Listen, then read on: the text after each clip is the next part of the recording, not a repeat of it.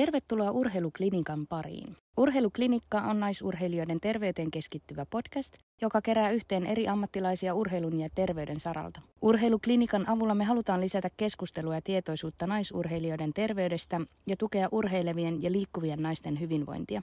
Me uskotaan terveeseen urheilukulttuuriin ja siihen, että kokonaisvaltainen hyvinvointi on kaikkien oikeus. Tervetuloa mukaan kuuntelemaan.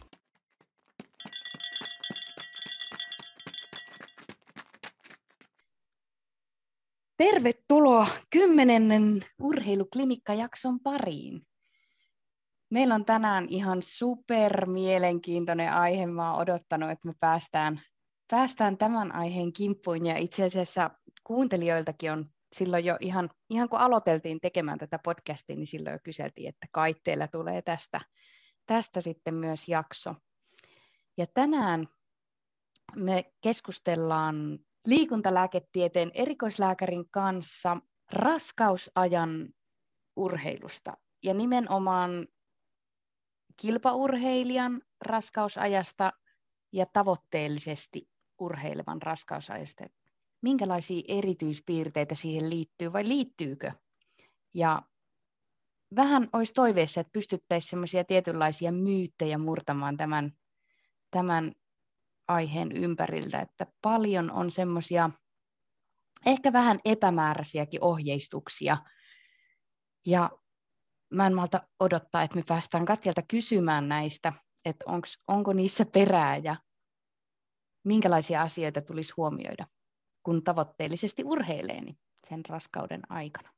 Joo, musta tuntuu, että me ollaan nyt ihan niin kuin yhdellä tasolla naisurheilijuuden ytimessä. Että tämä on kyllä ihan mielettömän tärkeä aihe meillä käsittelyssä. Ja varmaan otetaan Katja ihan saman tien linjoille, niin päästään suoraan asian ytimeen. Tehdään niin.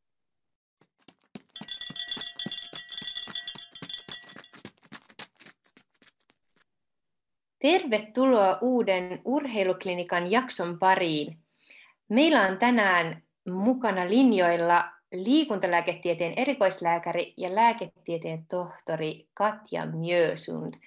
Lämpimästi tervetuloa mukaan meidän podcastiin. Kiitos, tosi hauska olla mukana. Kiitos kun kutsuitte. Hei, tota, mua kiinnostaisi kovasti kuulla sun omasta urheilutaustasta ja siitä, että miten sä oot päätynyt tuon liikuntalääketieteen pariin. Mun oma urheilutausta on suunnistus, eli mä en voinut oikein sitä välttää. Mulla on isä ollut suunnistaja ja sitten isän suunnistus, mm, no ei pelkästään harrastuksen, mutta aika tosissaan suunnistanut, niin hänen mukanaan jouduin sinne suunnistuksen pariin ihan tosi pienenä, niin suunnistus on säilynyt sitten. Mulla oli oma semmoinen satsauskilpaura ja nyt se on koko perheen harrastus, niin se on säilynyt aina aina elämässä. Ja sitten siinä sivussa on ollut vähän muita enemmän harrastuksellisia lajeja, että jonkun verran on hiihtänyt ja joskus kisannutkin, mutta se suunnistus on ollut se mun laji. Miten sä oot sitten tota lääketieteen ja sitten erityisesti liikuntalääketieteen tota pariin löytänyt? Sä oot tosiaan tällä hetkellä pääkaupunkiseudun urheiluakatemia Urhean ja sen yhteydessä toimivan olympiavalmennuskeskuksen vastuulääkäri ja sulla on ilmeisesti aiemmin olet ollut ampumamaajoukkueen ja suunnistusmaajoukkueen lääkärinä ja paljon huippurheilijoiden taustallakin toiminut ja muun muassa kansainvälisen antidoping-toimiston VADAN asiantuntijana ja kansainvälisessä olympiakomiteassakin ollut jäsenenä. No, tota, ehkä se, että se urheilu oli aina niin suuri osa elämää, niin niin sitten jollain tavalla se liikuntalääketiede oli sitten kiinnostava. Itse urheilijana kokenut kaikenlaisia ongelmia ja vaivoja ja saanut tosi hyviltä nykyisin kollegoilta, lääkäreiltä apua. Ja koin, että se lääkäri on ollut sinne urheilijan tärkeä tuki, varsinkin niillä huonoilla hetkillä, niin sitten ehkä, ehkä jossain vaiheessa mä ymmärsin, että mäkin voisin olla jollekin samanlainen tukihenkilö. Ja, ja mä yritin vähän muutakin. Mä olin jo erikoistumassa anestesiaan ja tehohoitoon, mutta mutta sitten meille tuli lapsia ja mä ymmärsin, että miehen ammatti on sen verran matkustusta vaativa, että, että se yhtälö siitä, että mä päivystäisin kaksi kertaa viikossa ja mies olisi poissa ja sitten me yritettäisiin kasvattaa lapset kunnon kansalaisiksi, niin mä ymmärsin, että se ei ehkä ehkä ole se paras ratkaisu, niin sitten mä oikeastaan, se oli se niin kuin lopullinen ratkaisu siihen, mutta mä olin siinä vaiheessa jo tehnyt osittain sitä liikuntalääketieteen erikoistumista ja, ja ollut siinä aktiivinen ja, ja aika aikaisin aloittanut myös niin kuin lääkärinä toimimisen, niin sitten se sulahti, sujahti sopivasti siihen meidän arkeen se, se mun työ ja siihen mä sitten olen jäänyt ja viihtynyt kyllä. Joo, sä oot ymmärtääkseni tutkinut siis ras, niin kilpaurheilun vaikutuksia siihen raskauteen vai kuinka? Mä en itse asiassa, asiassa varsinaisesti itse tehnyt tutkimusta, mutta okay. mulla on ollut aika paljon urheilijoita hoidossa, varsinkin maajoukkueurheilijoita kestävyyslajeista, jotka on valinnut sen perheen perustamisen sen kilpauran aikana. Ja sitten koska mä oon itsekin kilpailu melko puolitosissani vielä, ehkä silloin kun meillekin on tullut lapsia, niin sitten mua kiinnosti silloinkin ihan omakohtaisestikin aihe, mutta sen jälkeen tosiaan niin on ollut useita urheilijoita, jotka on halunnut perustaa perheen ja hankkia lapsia kilpauran aikana, niin mä oon halunnut olla siinä mahdollisimman hyvä tukihenkilö siinäkin, niin sitten mä olen siihen aika paljon perehtynyt, mutta mä en ole itse asiassa itse tehnyt tutkimusta, että mä oon vaan käynyt kouluttautumassa ja lukenut muiden tekemiä hyviä tutkimuksia. Onko muuten Suomessa tehty tutkimuksia tästä aiheesta vai? Hirveän hyvä kysymys. Öö, mä en nyt suoraan osaa sanoa ainakaan mitään isompaa tutkimusta. Pohjoismaissa on tehty, esimerkiksi Norjassa on tehty aika paljonkin, mutta että Suomessa ei mitään sellaisia niin kuin isoja, varsinkaan kilpaurheilijoilla, että semmoista niin kuin terveyden terveyden ja raskauden ja liikunnan mm. yhteyttä. Mm. Sitä on tutkittu Suomessakin, että et todettu just sitä, että raskaalle, raskaana olevalle on hyväksi liikkua ja niitä erilaisia terveysvaikutuksia, mutta sitä varsinaista niin kuin urheilun ja raskauden yhteyttä, niin sitä ei ole tutkittu. Jos aloitetaan ihan jo ajasta ennen itse raskautta, niin Vaikuttaako urheilu tai huippuurheilu sitten raskautumisen mahdollisuuteen tai sitten tai yleensäkin hedelmällisyyteen? Että täytyisikö urheilijoiden jo ennen, ennen sitä raskautta ottaa jotain asioita huomioon, niin huippurheilijoiden kuin sitten ihan tavoitteellisten kuntourheilijoiden tai ihan kuntourheilijoidenkin? Tota, on siinä, siis teoriassa ei vaikuta, ja sitten käytännössä on kuitenkin muutamia asioita, jotka voi vaikuttaa, eli, eli ehkä urheilu ja varsinkin kilpaurheilu korkealla tasolla lisää riskiä eh, suhteellisen energiavajeeseen, mitä kutsutaan myös nimellä REDS, ja se voi vaikuttaa hormonitoimintaan ja sitä kautta sitten siihen hedelmöitymiseen ja, ja siihen hedelmällisyyteen. Eli Eli oikeastaan se, on, se energiasaanti on yksi niitä tärkeitä asioita, joihin pitää kiinnittää huomiota. Ja jos on säännöllinen kuukautiskierto ja, ja kaikki on aina toiminut superhyvin, niin, niin se tuskin on ongelma. Mutta sitten tosiaan, että jos on ollut vaiheita, että esimerkiksi tietää saaneensa liian vähän energiaa ja, ja eikä painoikaan välttämättä laskenut, paino laskenut voimakkaasti ja kuukautiset ollut sekaisin, niin totta kai se sitten vaikuttaa siihen siihen hedelmällisyyteen, mutta yleensä nämä on sellaisia asioita, kun niihin kiinnittää huomiota, ne saadaan korjattua. Eli, eli just se, se niin kuin energiansaanti ja, ja tota, hormonin toiminnan normalisoituminen on sitten se edellytys. Joo, no jos me keskitytään justiin tämmöisen niin kuin tavoitteellisesti urheilevan raskausajan liikuntasuosituksiin, niin pystytäänkö edes niin kuin antaa tämmöisiä yleisiä suosituksia vai onko ne sitten niinku aina hyvinkin tapauskohtaisia. Mä itse muistan siis yhdeksän vuotta sitten sain mun esikoisen, niin silloin kärsin itse siitä, että sitä tietoa ei ollut saatavilla ja ei oikein niin kuin ollut varma siitä, että tekeekö liian kovaa ja annettiin epämääräisiä sykerajoja, missä saisi sykkeet käydä, kun raskausaikana treenaan tein kyllä sitten ehkä vähän niin kuin suosituksia enemmän sitä urheilua, koska se tuntui hyvältä. Mutta oli kuitenkin vähän sellainen epävarma olo, että tekeekö niin kuin hallaa sille lapselle. Mutta että onko siitä nyt sitten viime vuosina tullut, tullut enemmän tietoa ja voidaanko antaa jonkinnäköisiä yleisiä suosituksia? On tullut lisää tietoa, mutta ei riittävästi tietoa. Tämä on edelleen varsinkin tämä varsinkin niin kuin sen kovemman harjoittelun ja sen raskauden ää, yhdistäminen tai riskit, niin, niin se on aihe, mitä on hirveän vaikea tutkia. Sitä on vaikea tutkia eettisesti ja sitä on vaikea tutkia sokkoutetusti ja sitä on vaikea tutkia isoilla ryhmillä, jolloin, jolloin sen tiedon saanti on vaikeaa. Ja se, mä ymmärrän, mä, sä, sä kuvasit sen hyvin ja se on vähän sama tilanne se, mitä sä kerroit, mitä moni muukin raskaana oleva urheilija kokee, että sitä tietoa ei oikein ole. Ja sitten on paljon sellaista tietoa, joka ei oikeastaan perustu minnekään, mutta annetaan hirveästi ohjeita kuitenkin. Esimerkiksi nämä sykerajat, niin, niin hyvin helposti neuvolasta saa jotkut sykerajat, jotka ei oikeastaan perustu mihinkään. Ja urheilija ymmärtää, että hänellä on yksilölliset sykerajat, niin kyllähän sen ymmärtää sitten, että raskauden aikanakin niiden pitäisi olla yksilölliset. Mutta mut helposti käy niin, että ei saa ehkä sitä, sitä yksilöllistä neuvontaa. Mutta se osittain oikeasti johtuu siitä, että edelleenkään ei sitä tietoa ole riittävästi.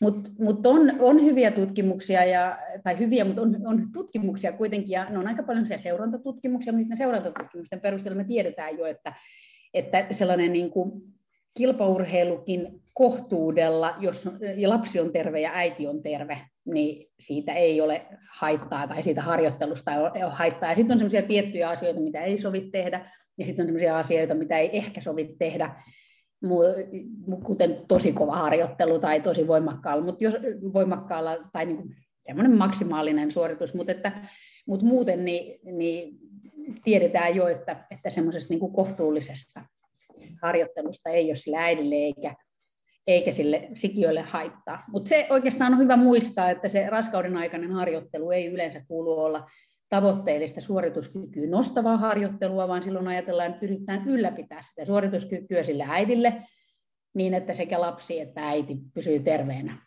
Ja, ja silloin, silloin, jos se suorituskyky yllä, sitä pystytään ylläpitämään, niin silloin ollaan loistavassa tilanteessa sit raskauden jälkeen, vaikka ajateltaisiin ihan huippuurheiluuraakin.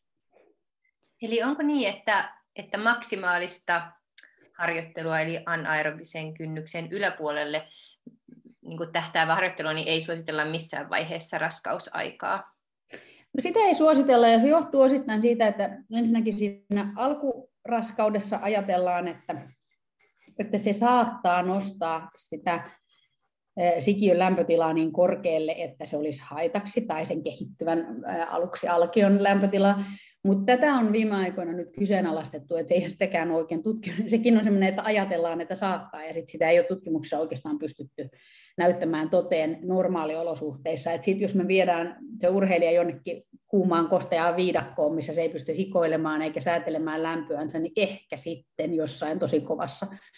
Ja, tota, ja sitten siinä on ajateltu myöskin varsinkin loppuraskaudessa, että sitten siinä ihan maksimisuorituksessa se äiti vähän niin kuin varastaa sitä sikiön hapensaantia ja mahdollisesti energiasaantia ja ajateltu, että sillä turvataan, kun, kun se maksimaalinen ei, ei, tai ei mennä sinne maksimaaliseen, niin sitten turvataan sitä sikiötä ja sen sikiön hapensaantia. Mutta itse asiassa tämäkin on sellainen asia, jota ei ole varsinaisesti kauhean hyvin pystytty näyttämään. On näytetty, että tilapäisesti hyvin lyhyen aikaa se äiti pystyy ehkä menemään niin kovaa, että teoriassa tämä on mahdollista, mutta, mutta tämäkin on sellainen, joka on pikkasen huonolla näytöllä, mutta tämä on ehkä asia, mitä ei haluta myöskään tutkia, jos se kuitenkin asettaisi jonkun sikiön vaaraan, koska näissä asioissa meidän täytyy aina ajatella sitä sikiön terveyttä ensimmäisenä.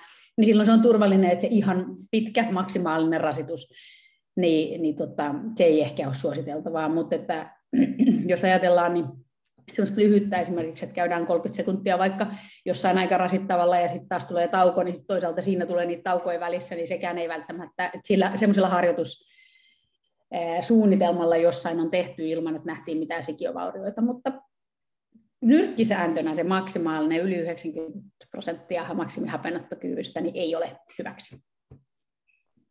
Täytyykö niin kuin raskautta sitten seurata jotenkin tiiviimmin, jos äiti harrastaa tota, tavoitteellisesti, tai että on vaikka huippuurheilija tai tavoitteellinen urheilija, niin suositellaanko, että sitä raskautta seurataan tiiviimmin vai riittääkö sitten ihan tavallinen neuvolaseuranta?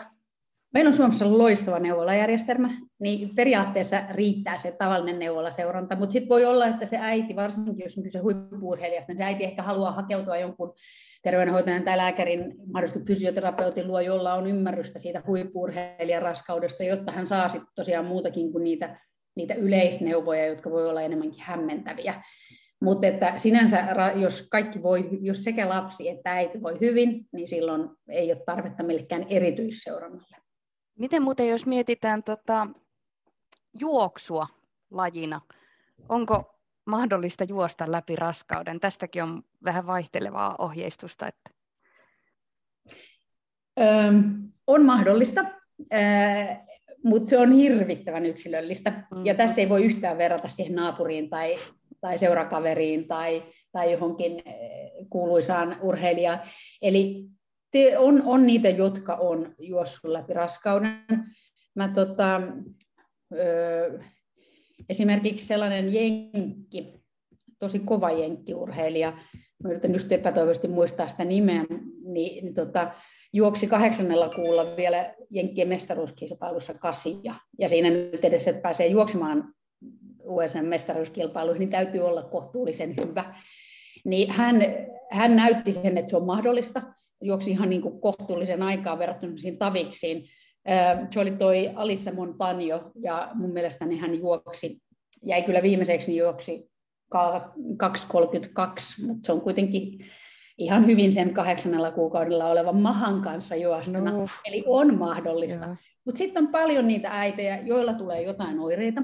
Se tuntuu epämiellyttävältä, tuntuu siltä, että siellä on kivi, joka yrittää alaspäin hölskyä, tai, tai tulee liitoskipuja, tai tuntuu, että asento on huono niin silloin ei pidä. Eli sitten ei pidä yrittää tehdä jotain, mikä, mikä tuntuu huonolta. Ja, ja kyllä se kroppa kertoo, mutta sitten on mm. niitä superäitiä. Samoin toi norjalainen suunnistaja, joka viime viikonloppuna Tiumiila suunnistuskilpailussa, joka on toinen maailman suurimmista viesteistä, niin, niin ankkuroi joukkueensa voittoon ikää 46, kun sillä on vain 43, kolme lasta, niin on juossut läpi raskaudet ihan loppuun asti ja tota, synnyttänyt kolme tervettä lasta, jotka olivat hurraamassa äidille siellä, siellä kisoissa, mm. kun hän tota, ankkuroi siellä kaikkien muiden maiden maajoukkueen starojen joukossa niin joukkueensa.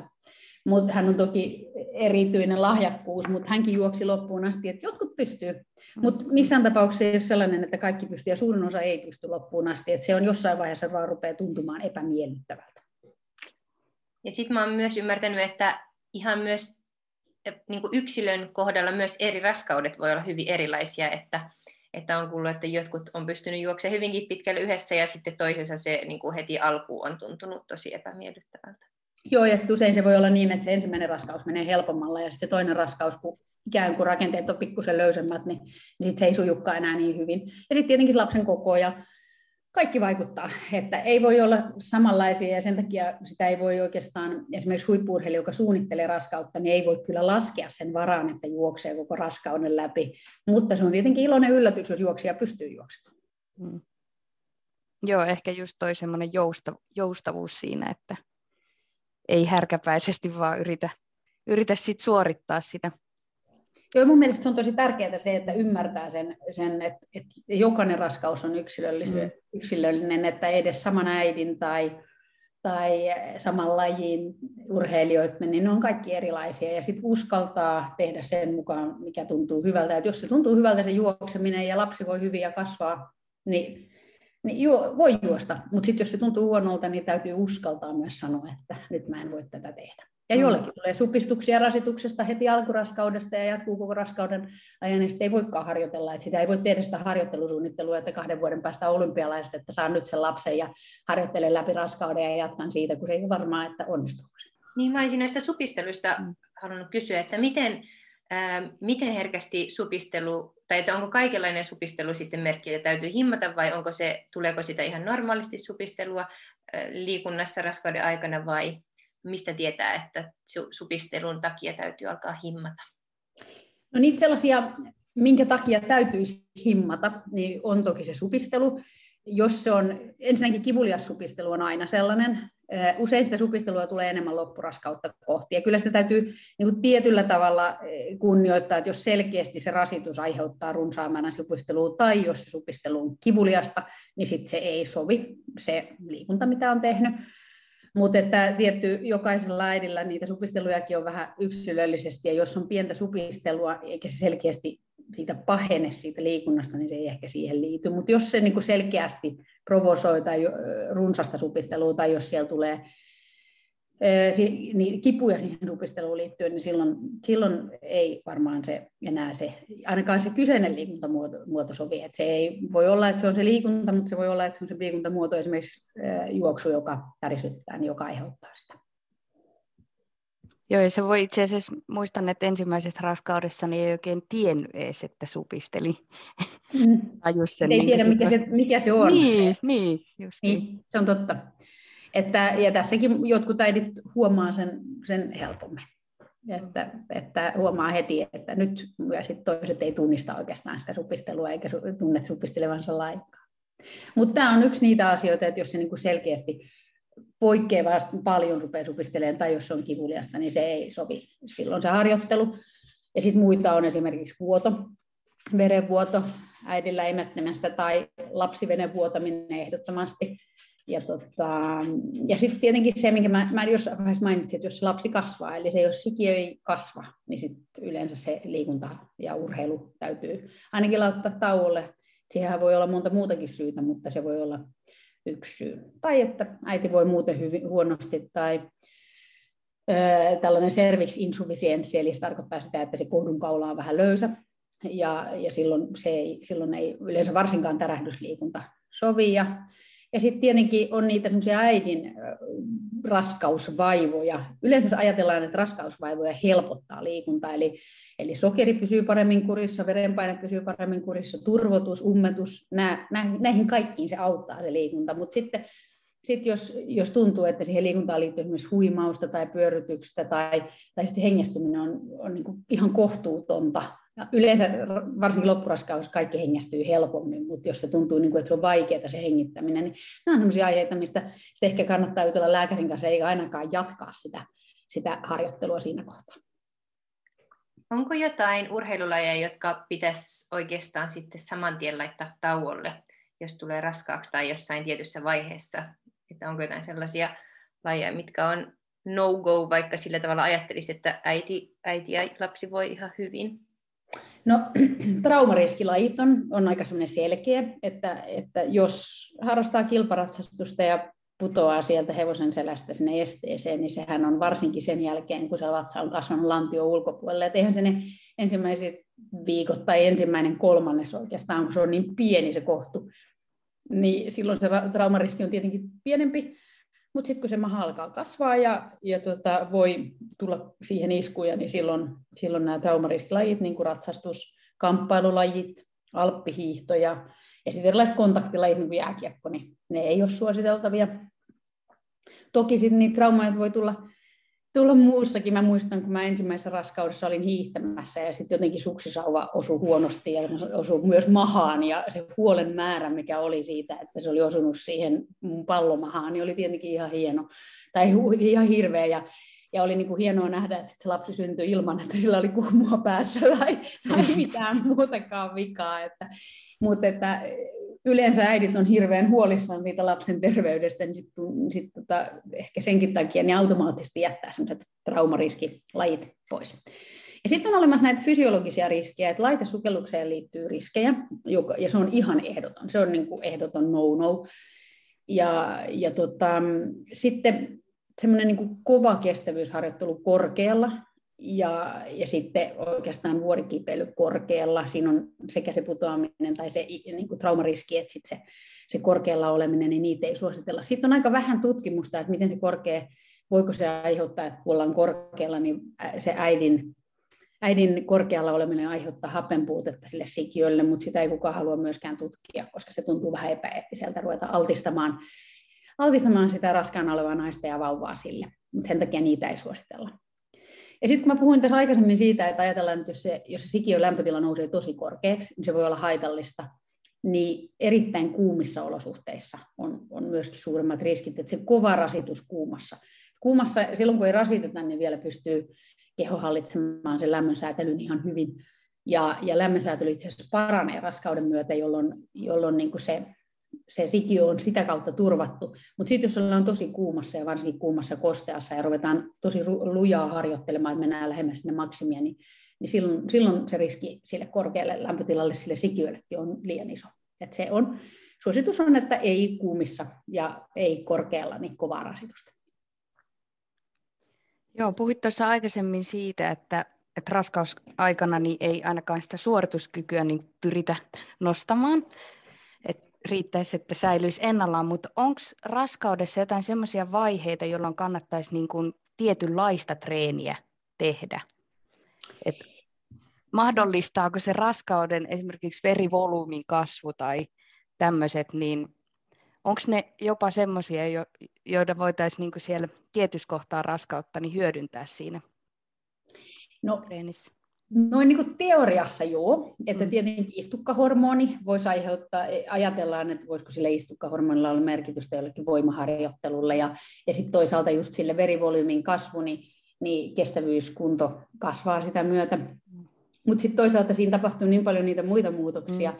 että esimerkiksi se, jos ajatellaan sitä kestävyysharjoittelua, niin, niin pystyykö se äiti sitten enää, enää tekemään niitä kovia kestävyys- tai kovia harjoituksia siinä vaiheessa, kun se, se verivolyymi olisi suurimmillaan. Ja, ja sanotaan näin, että, että, että, tota, että mä ehkä ajattelen, että sitten mennään, mennään jo vähän semmoiselle niin itä-saksalaiselle harmaalle alueelle, koska kuitenkin ajatellaan niin, että se paras – tai tärkeintä on, että, että ylläpidetään sen sikiön, ja, sikiön turvallista kasvua ja sen äidin terveyttä, ja sitten jos se äidin ammatti nyt sattuu olemaan huippuurheilu, niin koitetaan auttaa sitä äitiä säilyttämään se suorituskyky, mutta me ei ehkä voida ruveta laskemaan, laskemaan niiden hormonaalisten muutosten ja, ja muiden mukaan ja kehittää jotain tiettyä asioita. Mä luulen, että raskauden aikaisessa harjoittelussa se joustavuus, minkä jompikumpi teistä just sanoi, joka on minusta tosi hyvin sanottu, ja sitten se sellainen tietynlainen valmius mennä sen mukaan, miten voi missäkin vaiheessa, niin on tärkeää. Että esimerkiksi jotkut voi niin pahoin toisella trimesterillä, että vaikka silloin usein menee,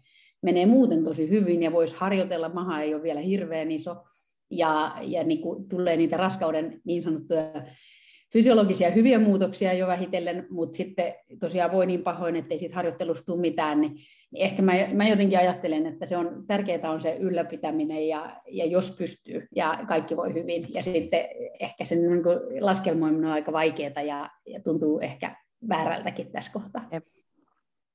Mulla on yksi äh, kiipeilijäystävä, joka, joka vastikään sai lapsen ja sanoi, että, että kun hän kiipeily tietysti ei ihan niin kuin loppuun asti onnistu, mutta pystyi tekemään sormi, tai sormiharjoituksia otelaudella ja sanoi, että sitten kun sitä lisäpainoa luonnollisesti tuli loppuraskautta kohti, niin sitten synnytyksen jälkeen oli ihan rautaiset sormivoimat että, että, tota, tai sor, puristusvoimat, että, että se oli sellainen, mikä tuli sitten oma lisäpaino ihan luonnostaan. No varmaan, ja, siis, ja, ja mielikuvitushan on rajana siinä, että mitä kaikkia voi kehittää, että, että ehkä, ehkä niin kuin, vaikka juoksija, jolla on aina ollut huonot nilkat, niin se voi vahvistaa nilkkoja, mm. vaikka se voisi kuinka pahoin eikä pystyisi harjoittelemaan tai jotain muuta. Että, et tota, musta toi on tosi hyvä, että vaikka ei pysty kiipeämään, niin pystyy kehittämään jotakin kuitenkin. Miten tuo, usein ajatellaan, että, että tai puhutaan, että raskauden aikana keskivartalolihakset vaan katoaa siitä vatsan tieltä, niin, niin Onko tosiaan niin, että, että keskivartalon pystyykö sitä ollenkaan harjoittamaan tai ylläpitämään sitten raskausaikana, vai onko se niin, että se sitten on raskauden jälkeen sellainen asia, mikä pitää uudestaan löytää? Hirveän hyvä ja hirveän vaikea kysymys. Kyllä ja ei. Eli, eli tota, automaattisestihan meillä ne vatsalihakset erkanee, muuten se maha ei saa mahdu. Eli sehän ei ole niin, että se maha vaan venyttää niitä vatsalihaksia ja ne venyy ja venyy ja venyy, vaan ne erkanee ja siihen tulee tilaa sille mahalle pullahtaa sieltä ikään kuin vatsalihasten välistä, pitkien vatsalihasten, suorien vatsalihasten välistä ulos. Ja sitä kutsutaan diastaasiksi ja se on normaali, mikä kuuluu raskauteen normaalisti. Eli ne vatsalihakset erkanee ja sitten ne sitten ne synnytyksen jälkeen pikkuhiljaa palaa takaisin ja monilla siihen jää vähän isompi väli ja, sit, ja, ja tietenkin ajat, sit, sit on ollut paljon puhetta, että voiko harjoittaa vatsalihaksia ja voiko se pilata jotakin ja, ja mitä vatsalihaksia saa harjoittaa, niin, niin esimerkiksi se diastaasi, mistä nyt paljon puhutaan, ja mä olen ihan varma, että nyt joku suuttuu, kun mä sanon näin, mutta se on fysiologinen ilmiö, se voi jäädä raskauden jälkeen, jos se jää kauhean leveäksi, se voi jäädä vaivaamaan. Mutta se on fysiologinen ilmiö, että ne vatsalihakset erkanee, ja se ei johdu siitä, että on tehnyt jotain tietynlaista treeniä sen, sen, sen raskauden aikana.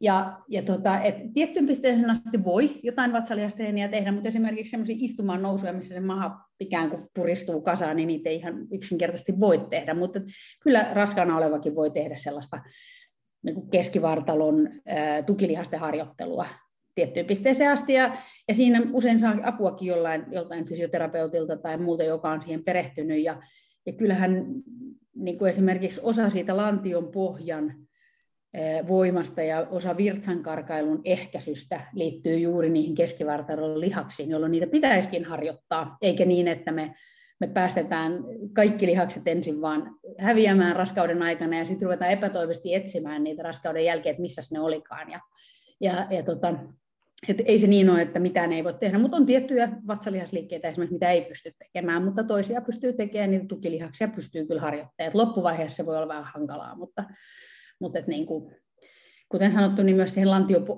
lantiopohja ja vatsalihakset, syvemmät vatsalihakset on aika paljon kytköksissä toisiinsa, että siellä pystyy tekemään paljonkin.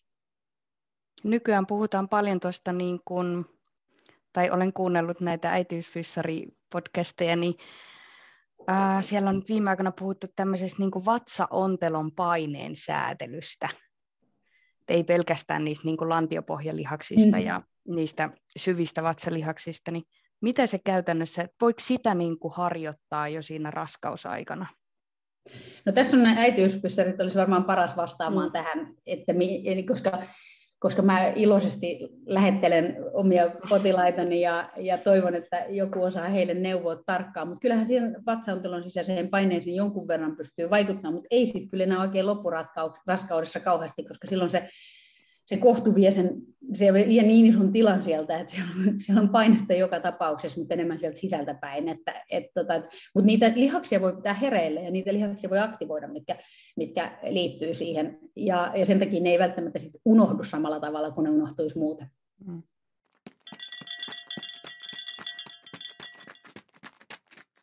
Tämä raskausajan jälkeinen liikunta ja paluu siihen, niin Minkälaisia suosituksia on ja onko edelleen esimerkiksi minulle ainakin on sanottu, että kuusi kuukautta olisi hyvä odottaa ennen kuin lähtee juoksemaan niin kuin synnytyksen jälkeen.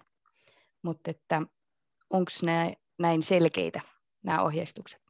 No, tämä kuusi kuukautta synnytyksen jälkeen olen itse asiassa kuullut myös, ja mä yksi kansainvälisen, sutkin lasketaan kyllä kansainvälisen tason urheilijaksi tässä, mutta yksi toinen kansainvälisen tason urheilija kerran oli yhteydessä ja sanoi, että mitä nyt, kun on mennyt kaksi kuukautta ja hän voi hirveän hyvin ja kaikki on hyvin ja haava on parantunut ja kun oli tullut joku haava tai synnytyksessä joku repeämä ja kaikki on mennyt aivan loistavasti ja hänen teki niin hirveästi mieli juosta, mutta kun hänelle sanottiin kuusi kuukautta, eikä siihen, ole, siihen ei niin kuin oikeasti ole mitään tieteellistä perustetta, että ihmisessä tapahtuisi joku ihmeellinen nappi napsahtaisi paikalleen kuuden kuukauden kohdalla, vaan tämä on ihan yhtä lailla yksilöllistä. Eli me tiedetään, että kudosten paraneminen on hidasta, Eli, eli lihaskudos, sidekudos korjaantuu ja normalisoituu biologisesti aika hitaasti, mutta tarvitaanko me se täydellinen biologinen korvaut, korjautuminen siihen, että me voidaan juosta, koska jos ajattelee, miten ihminen on, on niin kuin evoluutiossa syntynyt, niin jos meidän pitäisi odottaa kuusi kuukautta juoksematta pakoon leijonaa, niin sitten ei olisi jäänyt kyllä yhtään ihmistä. Että ei, ei se, et, et se toiminnallisuus on hirveän tärkeää, että jos kaikki toimii ja sujuu hyvin, niin ei ole mitään syytä, että miksi pitäisi just nimenomaan kuusi kuukautta odottaa. Toinen ohje, mitä sanotaan usein, että jälkitarkastukseen asti, ja, ja mun mielestä se on ihan hyvä ohje, kun se on yleensä siinä ehkä kuuden viikon kohdalla se jälkitarkastus. Sielläkään välttämättä ei katsota mitään sellaista, mikä olisi oleellinen sen, esimerkiksi juoksemisen kannalta, mutta siellä jälkitarkastuksessa kuitenkin katsotaan, että kaikki muu on kunnossa ja, ja haavat on, mahdolliset haavat ja repeämät on parantunut ja, ja niin edespäin. Niin, niin mun mielestä oleellisempaa on se, että, että jos se tuntuu hyvältä, se ei satu ja, ja tota, virtsa ei karkaile, hirveästi ainakaan, niin, niin tota, miksi ei voisi lähteä aikaisemmin? Et mun mielestä voi, mutta mut tästäkin varmaan joku pahoittaa mielensä ja on eri mieltä ja mä, mä kyllä olen valmis keskustelemaan asiasta, mutta mä haluaisin kuulla ne perusteet. Ja itse asiassa kun mä kuulin tämän kuusi kuukautta ja mä olin siitä vähän järkyttynyt, silloin niin mä kaivoin tuota kirjallisuutta ja kansainvälisiä tutkimuksia, enkä mä löytänyt perusteita sille kuudelle kuukaudelle mistään.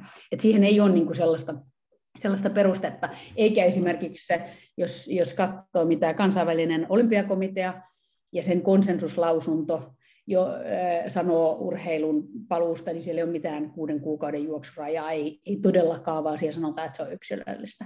Ja siellä on kuitenkin ollut siinä konsensuksessa mukana kaikki nämä, nämä huippututkijat, ja, jotka eri aloilta, jotka on tutkinut tätä asiaa ja yhdessä tehnyt sen konsensuksen, koska tosiaan meidän tutkimustieto ei kaikkea riitä, niin on tehty tämmöinen konsensuslauselma, joka on itse asiassa hirveän hyvää luettavaa. Eli ei ole, ei ole perusteita kuudelle kuukaudelle. Ähm, Mutta itse esimerkiksi, mä oon, mulla on kaksi lasta, mä lähdin ensimmäisestä lapsesta varsin nopeasti liikkeelle, ja ja, tota, ja sitten toisesta lapsesta se ei sujunut ollenkaan niin helpolla. Ja täytyy vaan niin ymmärtää se, että, että ne raskaudet on tässäkin asiassa jokainen yksilöllisiä. Mutta se, että jos äiti voi hyvin ja sitten se kokeilee vähän juoksuaskeleita ja se tuntuu hyvältä, niin ei meidän pidä kieltää, koska sillä on iso, myöskin iso psyykkinen ja varsinkin kilpaurheilijalle, niin sillä on tosi iso merkitys sekä fyysisesti että psyykkisesti. Ja se voi olla myös ammatin harjoittamisen kannalta oleellista se, että voi mennä juoksuharjoitteluun. Niin, niin toi, toi on täynnä toi kilpaurheilukenttä naisia, jotka on aloittanut juoksemaan hyvin varhaisessa vaiheessa. Tiedänpä yhden, joka lähti juoksemaan muistaakseni ensimmäisenä päivänä sairaalasta paluun jälkeen, ja, ja hänellä on neljä lasta. Ja, ja tota, eli, eli tosiaan niin se on yksilöllistä. Mutta sitten täytyy kunnioittaa niitä, jotka ei pysty, koska jotkut ei vaan pysty, ja sitten ei, ei niillekään voi sanoa, että hei, että kun kaikki muutkin pystyy, niin sunkin kuuluu pystyä. Ja ilman muuta niistä äitiysfyssareiden ohjeista, niistä on hirveästi hyötyä ja apua. Miten sitten imetys vaikuttaa, vaikuttaa äidin tai naisen urheiluun, tai että täytyykö siinä jotenkin huomioida sen imetyksen aikaisen hormonitoiminnan vaikutukset kehossa? No itse asiassa mm, sitä on nyt vähän enemmän tutkittu, aikaisemmin siitä ei ollut mitään. Ja, ja se oleellinen viesti on ehkä se, että se äidin urheileminen ei haittaa imettämistä. Eli imetys tosiaan on, on turvallista sille lapselle, se ei huononna sitä maidonlaatua, saa imettää.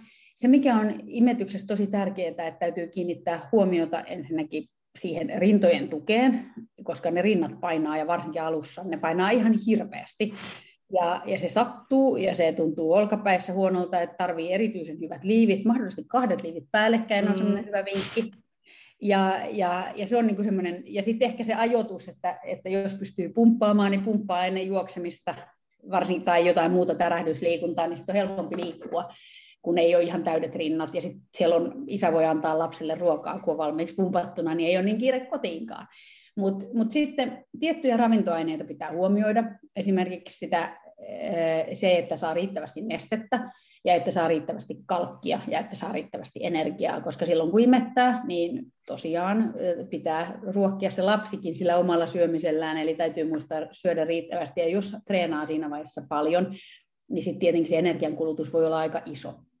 Mä muistan itse jonkun kisaviikon, missä oli kuusi kisaa seitsemän päivän aikana, ja, ja mä imetin viisi kuukautta vanhaa lasta, joka silloin oli täysimetyksellä, ja se on, sen, sen kokoinen on jo aika iso jötikkä, ja silloin jos se syö vain maitoa, niin sen äidin pitää syödä aika paljon, jotta hän saa tuotettua sille lapselle riittävästi energiaa, niin sitten kun siinä oli ne vi, kuusi kisaa seitsemän päivän aikana, niin myönnän, että neljäntenä päivänä loppu äidiltä kyllä voimat, enkä tainnut edes juosta kaikkia kisoja, koska, koska ei vaan pystynyt syömään riittävästi ja sitten tuli energiavajetta ja sitten se vaikutti siihen urheilemiseen, mutta että lapsi kyllä oli pyöreäposkinen ja tyytyväinen koko ajan, että kyllä ne sen omansa yleensä ottaa, jos sitä maitoa vaan tulee. Mutta tosiaan niin ne tietyt ravintoaineet ja se kalkki siinä on, eri, kalkki ja D-vitamiini on erityisen tärkeää myös sen takia, että sitten kun äiti juoksee, niin rasitusmurtumien riski tässä vaiheessa on suurentunut. Ja, ja meidän siis myös ei-urheilevien luuntiheys vähenee, eli meiltä häviää luusta sitä kalkkia sen imetyksen aikana, ja se palautuu ja korjautuu kyllä, mutta mut sitä voi välttää sillä, että syö, saa riittävästi kalkkia ravinnosta, mutta se, voi, se on usein sellainen asia, joka täytyy huomioida siinä harjoittelussa sitten, että voi olla, että rasitusmurtumariski on suurempi, eli, eli on hereillä sen asian. Onko sitten raskausaikana, täytyykö äidin huolehtia ravitsemuksessa tai lisäravinteissa jostain no, Ei oikeastaan normaalia ei-urheilevaa äitiä enempää, että täytyy mutta se energian saanti on tosi tärkeä, energianesteen saanti ja, ja niin kuin riittävän tiheesti. Et silloin moni kokee raskausaikana, että sit tulee helpommin pahoinvointia tai niin kuin huono olokin, jos ei muista syödä riittävän usein. Ja sitten tietenkin, jos, varsinkin jos on kestävyysurheileva äiti, jolla se energiankulutus on kova, niin silloin tarvii kyllä, kyllä vähän ekstraa panostaa niihin välipaloihin. Mutta että jos se on normaalia sekaruokaa, esimerkiksi niin ei tarvitse miettiä erityisesti, jos äiti on kasvissyöjä, niin sitten täytyy kiinnittää erityisesti huomiota siihen, siihen tota, raudan saantiin. Ja sitten jos esimerkiksi äiti ei käytä maitotuotteita, niin sitten se kalkin saanti on siinä vaiheessa jo tärkeää, että me tuotaan sitä, sitä luustoa. Miten sitten toi imetyksen vaikutus tuohon noihin nivelsiteisiin? Puhutaan, että imetysajan hormonit ja itse asiassa raskausaikanakin löysyttäisiin noita nivelsiteet, niin lisääkö loukkaantumisriskiä? No siinä varsinkin raskausaikana niin, niin ne on ihan selkeästi, että se alkaa se, se ikään kuin se raskaushormonien vaikutus nivelsiteihin ja sidekudokseen niin alkaa vähentyä pikkuhiljaa, että kyllä se raskausaika on, huo, niin, mitä mä sanon, huonompi, ei se ole huono millään tavalla, mutta se raskausaika on ehkä suurempi riski niille, niille nivelsidevammoille ja sitten ne pikkuhiljaa korjautuu mutta siinäkin menee viikkoja tai kuukausia. Mutta että se nivelsiteiden löystyminen niin vaikuttaa kyllä erilaisiin vammariskeihin. Ja sitten toinen, mikä vaikuttaa, se on niin kuin raskauden aikana ehkä siihen vammariskiin. Se nivelsiteiden löystymisen lisäksi niin kaatumisriski on suurempi. Raskausajan loppupuolella niin se on kaksi-kolme kertaa se, mitä se on ilman sitä masua. Ja, ja kehon painopiste muuttuu myös että et tavallaan on enemmän etupainoinen ja sitten muutenkin kaatuu helpommin ja ligamentit on löysemmät ja jalkaterä läsähtää vähän kasaan sen takia just, että ne ligamentit löystyy ja, ja selän notko lisääntyy, niin nämä on kaikki semmoisia vammoille altistavia tekijöitä, mutta ei sitä varten tarvii, tarvii lopettaa, mutta täytyy ehkä niin pitää huolta ennaltaehkäisystä sitten ja huomioida ne asiat. Ja siinä raskauden ajan loppupuolella muistaa, että esimerkiksi ne kengät, joilla on yleensä juossut, ne ei välttämättä enää sovi, koska se jalka on eri muotoinen ja kyllä se palautuu, mutta että se täytyy huomioida ja että ne, se urheilutoppi tai rintaliivit, mitä on käyttänyt juoksuun, niin se ei ehkä riitä enää siinä raskausajan loppupuolella ja varsinkaan sitten näimettävänä. Että nämä, on, nämä on vähän niin kuin väli, väli, välinen kysymyksiä. Ja varmasti on hyötyä just, että jos sekä raskauden aikana että sitten jälkeen saa just apua esimerkiksi äitiysfyssarilta tai joltain ammattilaiselta, joka vähän osaa antaa vinkkejä, että mihin kannattaa kiinnittää huomiota ja mitä vahvistaa. Ja Ehdottomasti. Ja just se ehkä, että aloittaa ne, ne erilaiset vahvistavat e, harjoitteet ajoissa, eli herättelee niitä lantiopohjan lihaksia jo ennen, kun on synnyttänyt, koska se on paljon paljon hankalampaa sitten myöhemmin, kun on kun, kun tota, se tilanne on käsillä. Eli alusta asti niin kiinnittää huomiota siihen ja just, just näihin kaikkiin stabiloiviin harjoitteisiin, ja, ja siinä ne raskausfyssarit on ehdottomasti hyviä. Joo, mä itse toivoisin, että se saataisiin jotenkin integroitua vielä tuohon niin neuvolajärjestelmään, että olisi, olisi äideillä niin kuin automaattisesti se semmoinen mahdollisuus siihen äitiysfyssari käyntiin, että nythän se on käytännössä niin kuin yksityisen kautta on, ja siis se, olisi ihan super, ja sitten mm. se olisi super, että siihen tulisi semmoinen joku tietynlainen niin kuin yhteneväinen linja myöskin, mm. koska nytkin se on vähän niin, että se on yksityisen kautta, ja sitten se on eh, ihmisillä, jotka sitä tekee, niin niillä voi olla ihan eri mielipiteitä, jotka eivät välttämättä perustu hirveästi mihinkään, niin että siinä olisi jonkinlainen niin kuin yhteinen linja Suomessakin, että mitä pitää tehdä, ja mitä ei kannata tehdä, ja, ja me päästäisiin ehkä vähän pidemmälle, että, että muutenkin tämä raskaus ja liikunta, niin nythän tuli, mielestäni tuli viime vuonna vai viime vuonna taisi tulla semmoinen eh, artikkeli missä suomen kielellä, missä käsitellään raskautta ja liikuntaa, ja, ja se on niin kuin terveydenhuollon ammattilaisille tarkoitettu, niin mä toivon, että me päästäisiin niin semmoisiin yhteisiin mm. standardeihin erilaisissa asioissa.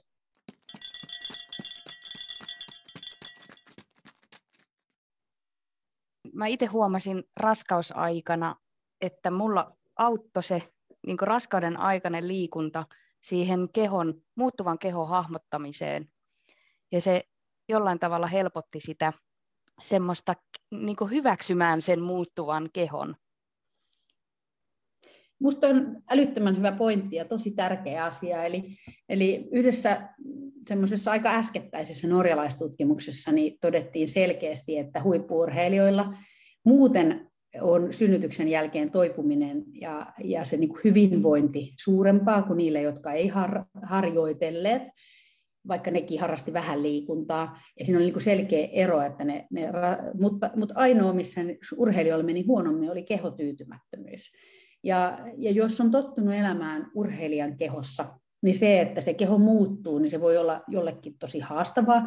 Ja se ei tarkoita sitä, että ei sitä lasta haluaisi tai olisi onnellinen siitä lapsesta, mutta se, että, että maha, maha kasvaa ja sit nahka venyy ja sitten kertyy rasvaa myöskin ja rinnat kasvaa ja, ja sitten se raskauden jälkeen se keho ei ole oma itsensä. Niin ja tulee turvotuksia, niin, niin sitten monelle se liikunta on myös tosi tärkeä keino hallita sitä niin kuin omaa kehoa ja pitää omaa kuntoa yllä.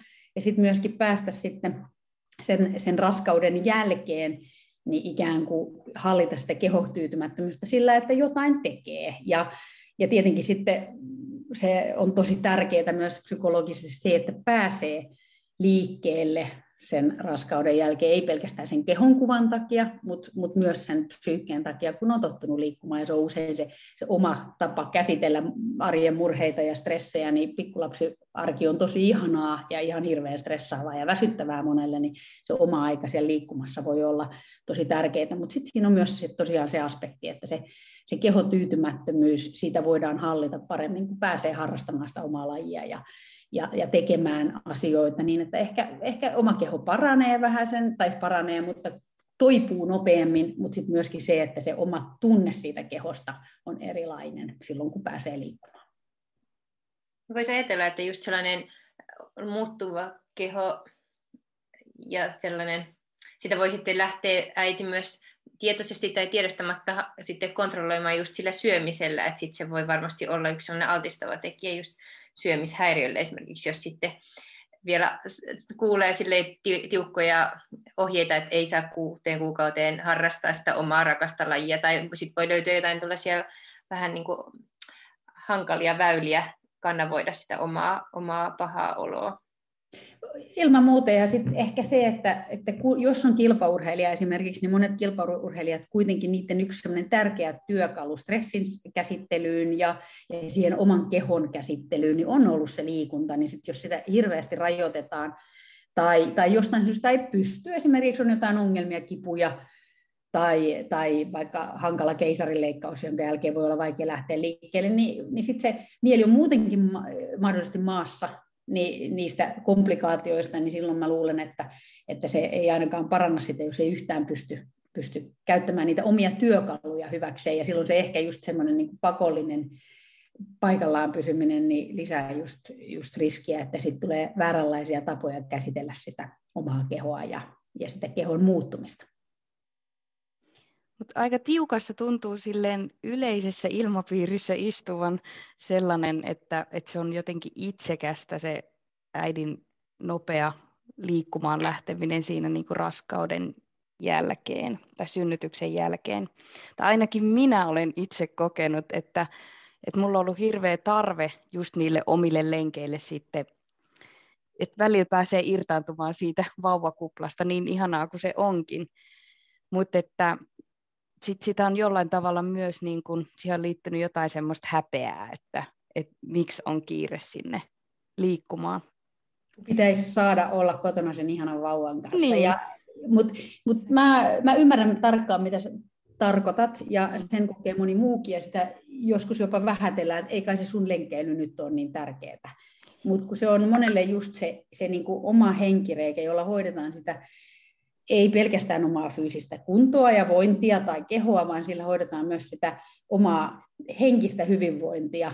Ja, ja se, on, se voi olla se ainoa tunti vaikka vuorokaudessa, milloin ei ole täysin kiinni siinä vauvassa. Niin vaikka se vauva-arki on aivan fantastista, niin, niin ei se äitikään ole mikään äitiysrobotti, että se tarvii sen, sen mielen puhdistamiseen. Se on paljon helpompaa, jos se tapahtuu sillä, että pääsee tunniksi lenkille, kuin se, että että pitää lähteä jonnekin viikonlopuksi pois tai, tai muuta. Että, ja, ja jos moni kokee, että siitä on melkein, että vaikka unetkin olisi vähäisiä, niin silti se, se liikunta auttaa sitä jaksamista. Niin silloin mun mielestä niin sitä ei saa missään tapauksessa syyllistää, vaan se on, se on tosi tärkeä keino ja se on aika terveellinen keino hallita sitä omaa mielenterveyttä ja hoitaa sitä.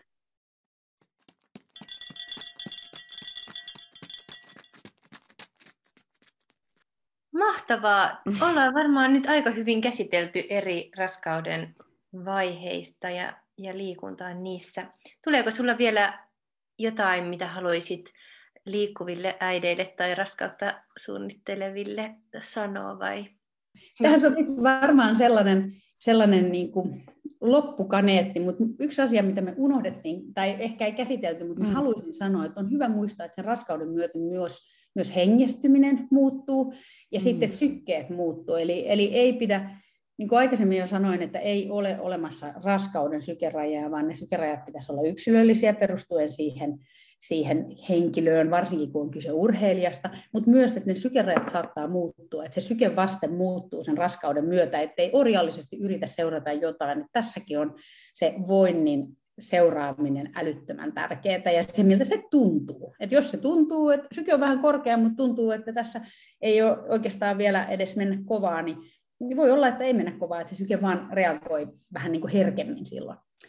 Mutta tähän lopuksi, niin mä oikeastaan toivoisin, että jokainen sekä me, mitkä toimitaan ammattilaisina urheilijoiden kanssa, että sitten urheilijat ja kuntoilijat, jotka suunnittelee raskautta, niin tosissaan ymmärtäisi, että jokainen raskaus on yksilöllinen, sitä ei voi suunnitella, raskautta voi suunnitella, mutta sen kulkua ei voi suunnitella. Ja sama sen, vaikka raskaus menisi hyvin, niin taas se synnytyksen jälkeinen aika on jokaiselle yksilöllinen, että me ei tehtäisi liikaa erilaisia sääntöjä ja eikä moralisoitaisi toistemme tekemisillä. Et kun seuraa niitä tärkeitä nyrkkisääntöjä, että ei ihan maksimirasitusta, ei kuumassa, ei korkealla, välttää traumoja, niin, niin liikunta on hyvästä, se ehkäisee monia raskausvaivoja, ja urheilijan liikuntakin voi vaikuttaa vieressä seuraavalta aika rankalta, vaikka se sille urheilijalle on edelleen kevyttä harjoittelua, niin, niin osattaisi tukea toisiamme eikä, eikä oltaisi liikaa sormipystyssä, mutta aina se lapsen ja äidin terveys on se eka. Jees, Tähän on hyvä päättää. Niin on. Hyvin sanottu. No hyvä.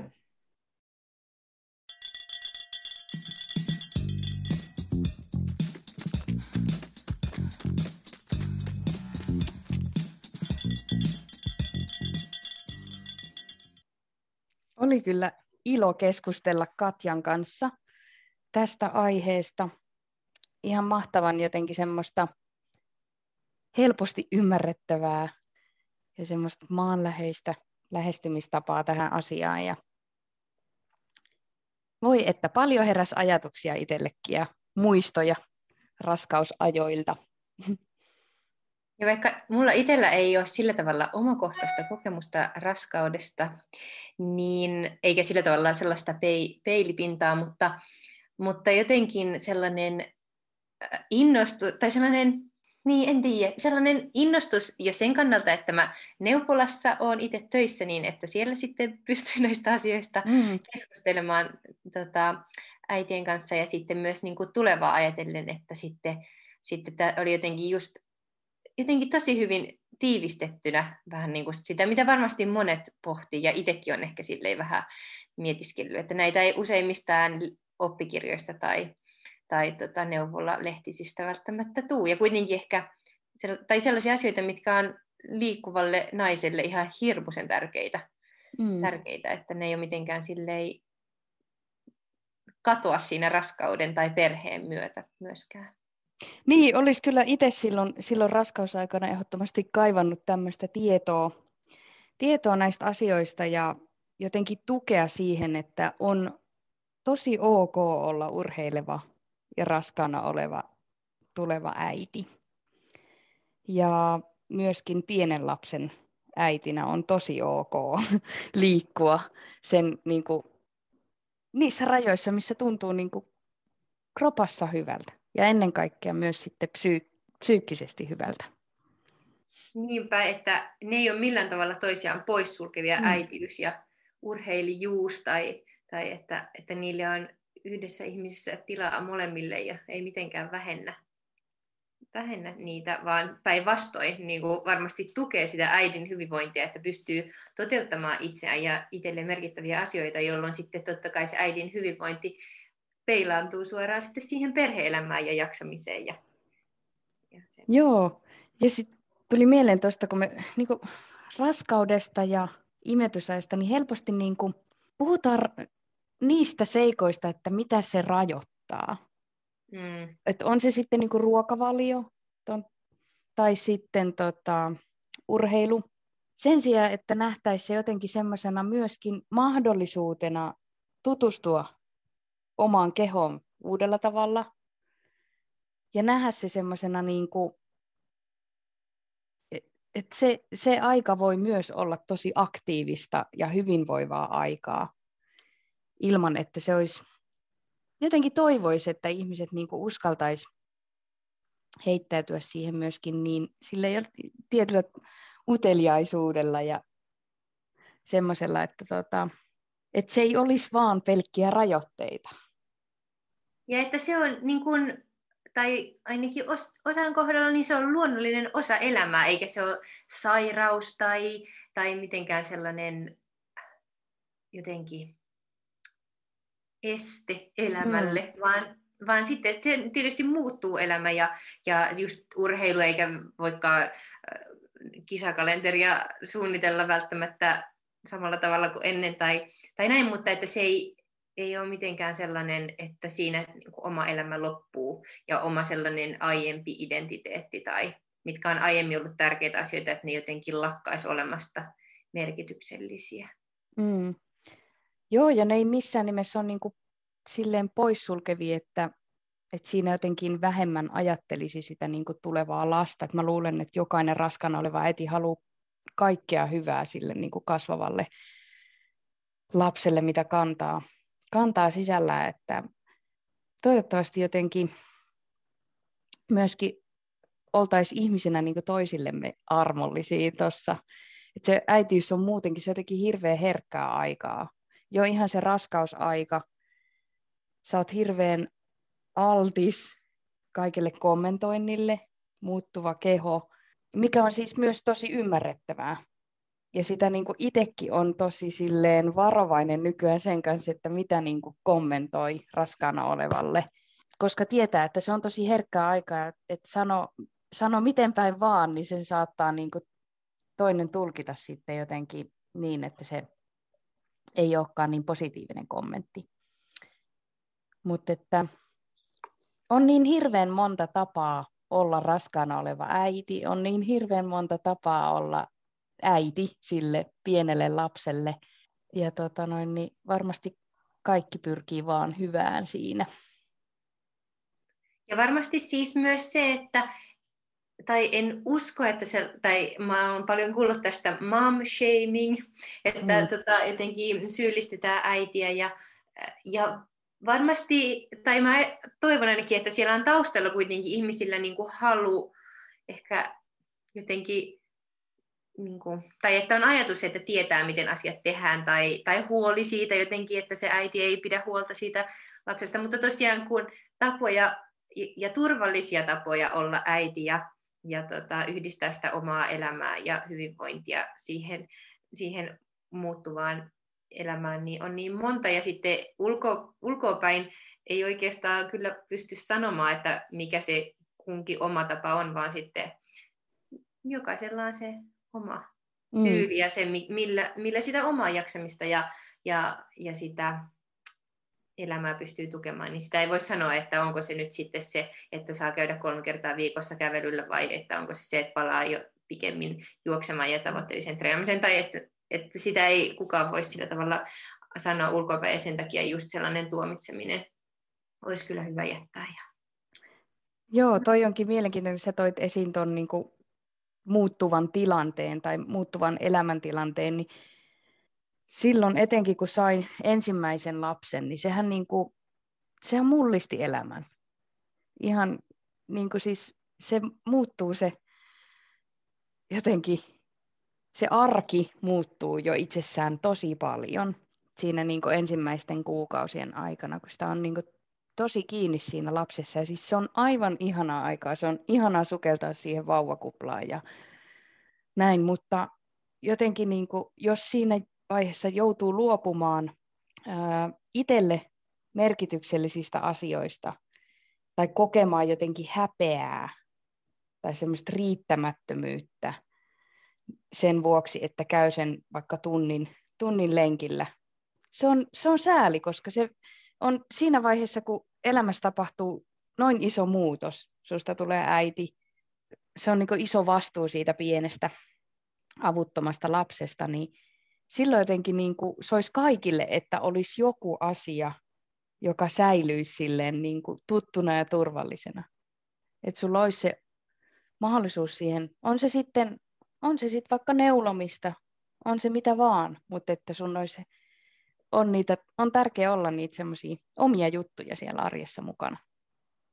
Ja tuli mieleen, että se on varmasti myös aika iso pala sellaisille, vaikka joka just on, on tai että siitä synnytyksestä vaikka toipuminen on tosi hidasta ja ei pysty, ei pysty tekemään sitä vaikka itselle tärkeää urheilua, tai että vaikka raskausaikana, että on pitänyt jo tosi aikaisin lopettaa ka- kaikki vaikka liikkuminen, että on vaikka välilevypullistuma tai joku syy, minkä takia se liikunta on haitallista, mm. niin varmasti sellaisessakin tilanteessa sitten, että vaikka niin kuin su- suotaisiinkin, että hän saisi sitä niin kuin jotenkin toteuttaa itsensä, mutta sitten jos fyysisesti vaan ei pysty, niin sekin voi olla kyllä tosi vaikea paikka. Ja, ja sitten niistäkin on tosi tärkeää, että pystyisi sitten jonkun kanssa vaikka keskustelemaan ja että nekään ei ole sellaisia häveliäitä ajatuksia ja että, että miten nyt tuollaiseen pieneen asiaan takertuu, että liikkuminen, että olisit iloinen, että, että olette terveitä tai silleen niin kuin, näin.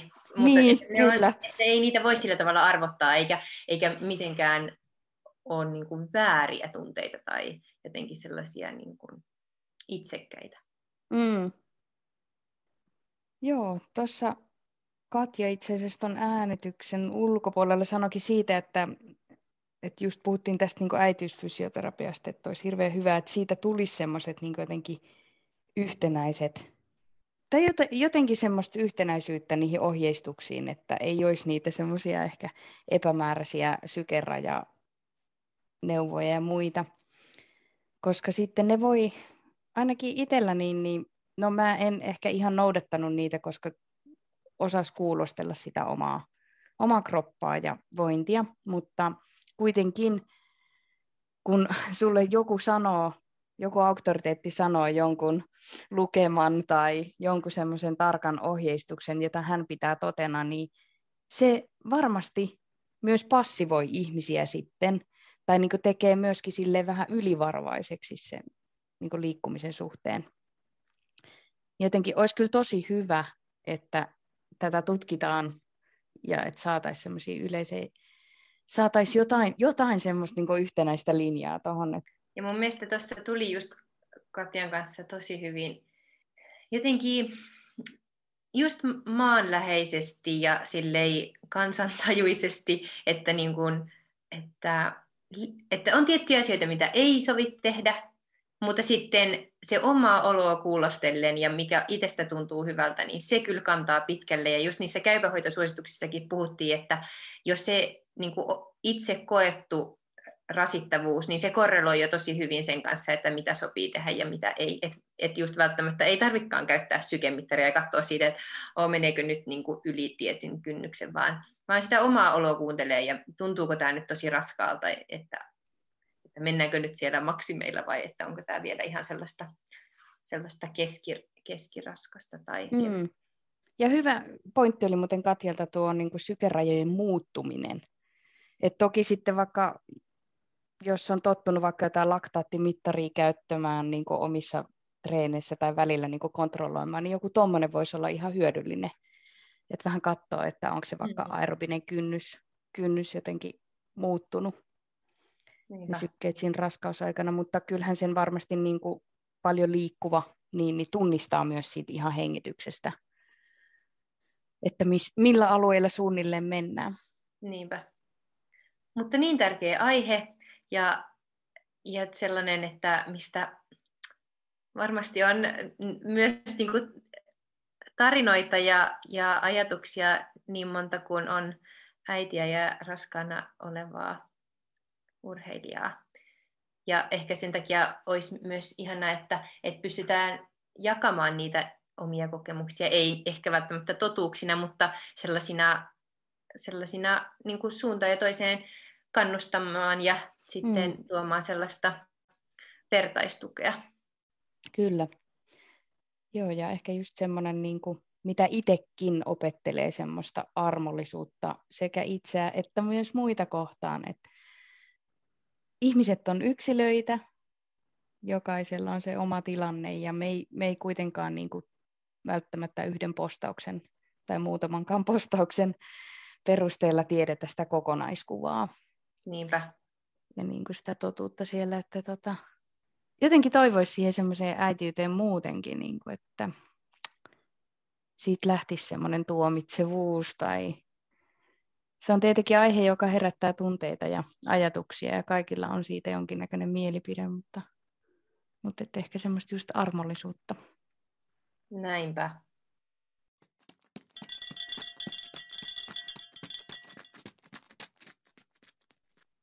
Minkälaisia kokemuksia sulla oli Tintti liikunnasta raskausaikana? Joo, no tosiaan mä en silloin kummassakaan raskaudessani en, en vielä kauhean tavoitteellisesti urheilut, mutta olen toki aina liikkunut paljon. Muistan, että olen siis molempien raskauksien aikana juossut, ainakin alkuun ja ehkä sinne puoleen väliin asti.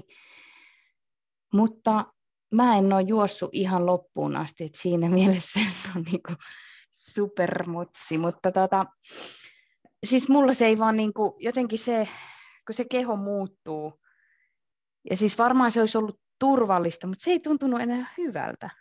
Et jotenkin niin kuin, mulle se juoksu, mitä se parhaimmillaan on, kun se kulkee, niin, niin tota, mä en enää päässyt niin kuin siihen tunteeseen, niin jotenkin sitä ei sitten tehnyt mieli tehdä. Toki varmaan nyt, jos tulisi raskaaksi, kun jo kilpailee, niin, niin tota, ja että jos olisi tavoitteita sitten vielä sen raskauden jälkeenkin niin kilpailla, niin varmaan niin yrittäisi ehkä enemmän, mutta kun itsellä ei ollut silloin mitään semmoista pakottavaa tarvetta juosta, että se ei vaan tuntunut niin hyvältä ja mukavalta, niin sitten mä tein muita juttuja. Mutta siis liikuin kyllä molemmissa ihan sinne loppuun asti, että ensimmäisessä raskaudessa niin hiihdin ihan loppuun asti, että meni pari viikkoa yli se raskaus ja ihan sillä synnytysviikolla niin kävin vielä sitten keväthangilla hiihtelemässä, että se hiihto tuntui kyllä tosi hyvältä. Ja muutenkin lihaskunnosta on, on käynyt salilla ja liikkunut kyllä molemmissa loppuasti, mutta olen myös ollut onnekas siinä suhteessa, että minulla ei ole asetettu esimerkiksi liikuntakieltoa, että se olisi aiheuttanut mulla jotain niin kuin liiallista supistelua tai muuta, että että on, onneksi olen pystynyt niissä silleen liikkumaan niin kuin hyvin, ja ne on kyllä sitten edesauttanut sitä niin kuin palautumista sitten raskauden jälkeen. Entäs sitten, miltä raskauden jälkeen se liikkuminen tuntui? Ja oli, vatsa oli pienentynyt, mutta, mm. mutta ehkä ei kuitenkaan muuten kroppaa ihan vielä entisellään ollut. Joo, ei kyllä se ottaa toki, siis Tästä jälkimmäisestä 2018 kesällä syntyi tämä meidän nuorempi ja mä kyllä lähdin sitten aika nopeasti niin kuin pyöräilemään. Et se tuntui hyvältä, mutta, mutta ei se juoksu kyllä niin kuin, ei siinä jotenkin tehnyt mieli lähteä niin kuin ensimmäisten viikkojen aikana vielä, vielä juoksemaan. Et kyllä mä oon niin molemmissa sit odottanut sinne just jälkitarkastukseen ja sen jälkeen sitten hiljalleen lähtenyt juoksemaan tuossa sanoinkin, että mulle oli sanottu se kuusi kuukautta, että mulla oli vähän semmoinen syyllinen, syyllinen olo, kun mä otin niitä juoksuaskeleita sit jo ennen, ennen, hyvinkin ennen sitä kuutta kuukautta. Mutta tota, siinäkin mä, te, mä oon tehnyt sitten ihan niin, että mä oon vähän niin kuin kokeillut, että miltä se tuntuu ja kyllä se kroppa tosiaan kertoo, että jos ei, ei se välttämättä silloin alkuun tunnu ihan kauhean hauskalta, että kyllä se kroppa on edelleen muuttunut. Siinä menee aikaa, ne vatsalihakset ensinnäkin palautuu. Rinnat, imettävän äidin rinnat, ainakin minulla on ollut todella isot verrattuna siihen, mitä ne on normaalisti, niin ihan tämmöiset jutut vaikuttaa niin kuin tosi paljon siihen. Ja juoksussa, jos jossain, niin sä niin kuin tunnet sen muuttuneen kehon herkästi. Mutta parin kuukauden jälkeen, niin kyllä mä sitten niin aloin suht silleen säännöllisemmin ja säännöllisemmin käymään juoksemassa. Että kyllähän se myös paranee se juoksuolo siinä niin kuin sen juoksun myötä, mutta, mutta silleen olen lähtenyt liikenteeseen. Ja kyllä sitä se on tosi... varmasti tosi hyvä neuvo sekä raskausaikana että jälkeen. Että... Joo, ja kyllä mä tota lantiopohjan lihaksistoa siinä, sen treenaamisenhan voi kyllä aloittaa ihan saman tien, ettei siinä ole mitään, mitään esteitä. Mutta itse asiassa mun piti käydä silloin jo niin kun hyvinkin pian tämän tota, synnytyksen jälkeen niin äitiysfyssarilla, mutta en sitten käynyt. Mutta mä kävin itse asiassa sitten, olisinko käynyt puolitoista vuotta tai pari vuotta sen. Ei sekään ollut liian myöhään. Mua pelotti mennä sinne, koska okei, ehkä, ehkä se yksi syy, minkä takia mä en mennyt ihan heti synnytyksen jälkeen tai niiden ensimmäisten kuukausien jälkeen äitiysfyssarille, oli se, että mä pelkäsin, että joku sanoo mulle, että sä et saa juosta. Se oli oikeastaan se syy. Koska siis se olisi ollut hirveetä. Se on itselle kuitenkin semmoinen, joka tuo, niin kuin, on tuonut jo vuosia niin kuin sitä hyvinvointia ja jaksamista, mm. ja josta niin kuin, nauttii ihan hirveästi, niin mä, mä pelkäsin sitä, että multa viedään se pois, mm. ja että se kielletään, mutta tota, mä menin tosiaan sitten, niin kuin, oliko se nyt pari vuotta sen jälkimmäisen synnytyksen jälkeen käymään äitiysfyssarilla. Ja mulla tutkittiin justi, että onko niin kun, mä pelkäsin ihan hirveästi, että mä oon tehnyt niin hallaa sillä, että mä oon lähtenyt niin liian aikaisin juoksemaan, mutta ja pahimpana pelkonahan just on se, että tulee se kohdun laskeuma. Mm. Mutta tota, ei ollut laskeumaa, mutta sain tosi hyviä niin kuin, jumppaohjeita ja kyllä mä, niin kuin, mä suosittelen kyllä kaikille, että ei tarvitse mennä silloin heti, mutta eikä ole koskaan liian myöhäistä. Et sinne voi kyllä mennä milloin vaan. Eikä ole koskaan liian aikaista. Sinne ei. voi myös ennen raskautta. Nimenomaan, tosi hyvä pointti oikeasti. Koska tota, mä oon myös miettinyt, että mä voisin käydä nyt taas uudestaan. Ja mäkin on, mulla on se to-do-listalla, että mun pitäisi mennä mm. vaikka ei ole niin kuin raskaus nyt suunnitteilla, mutta mä ajattelen, että siitä ei varmaan olisi haittaa, että tsekattaisiin vähän, että missä ei. mennään ja mitä kanssa. Siis itse just, koska sitä voi olla vaikea itse edes hahmottaa, että missä menee sen lantion pohjansa kanssa. Että, koska just, että voikin olla ongelma, että se on ihan ylijännittynyt tai sitten, että se on ihan heikko. Ja sitten jos lähtee treenaamaan sitä yliaktiivista lantionpohjaa, niin voikin mennä ihan ojasta mm. alle. Joo, ja niin kuin meillä oli tuosta virtsankarkailuasiasta puhetta, niin sitähän esiintyy niin kuin ei-synnyttäneillä ja sitä esiintyy pienillä lapsillakin, jotka harrastaa tiettyjä lajeja ja näin, että et, et, niin kuin todellakin sitä voi kyllä suositella kaikille. Ja hei, toivottavasti me saadaan, meillä on vähän nyt hakusessa äitiysfyssari meille tähän haastatteluun, mutta tuota, yritetään löytää ja jos joku tietää vinkata jostain, tai jos olet itse äitiysfyssari ja haluaisit tulla meidän vieraksi podcastiin, niin olet lämpimästi tervetullut. Ollaan täällä korvat höröllä, että laittakaa meille viestiä. Yes. Hyvä, me jäädään odottamaan yhteydenottoja. Hei, tulkaa kertoa meille omia kokemuksianne, ajatuksianne tuonne meidän Instan puolelle. Me tosi mielellään jaettais, jaetaan teidän ajatuksia ja, ja tota, kokemuksia. Niistä varmasti on hirmuisesti iloa ja, ja voimaa mu, muillekin. Joo, tosi mielellään kyllä. Se on mielenkiintoista tota, jakaa näitä kokemuksia. Ja ainakin itse olisi silloin tosiaan raskausaikana ja pienen lapsen kanssa niin kaivannut, kaivannut semmoista vertaistukea, mitä ei ehkä silloin ollut niin saatavilla, mutta toivottavasti tämän myötä olisi edes vähän jollekin. Vähän enemmän. Mm. Mm, mm. Hei, Yes. armollista kesää ja, ja tota, kaikille kuuntelijoille ja, ja jatketaan juttua somen puolella. Hyvä. Ensi kertaan. Moikka! Moi moi!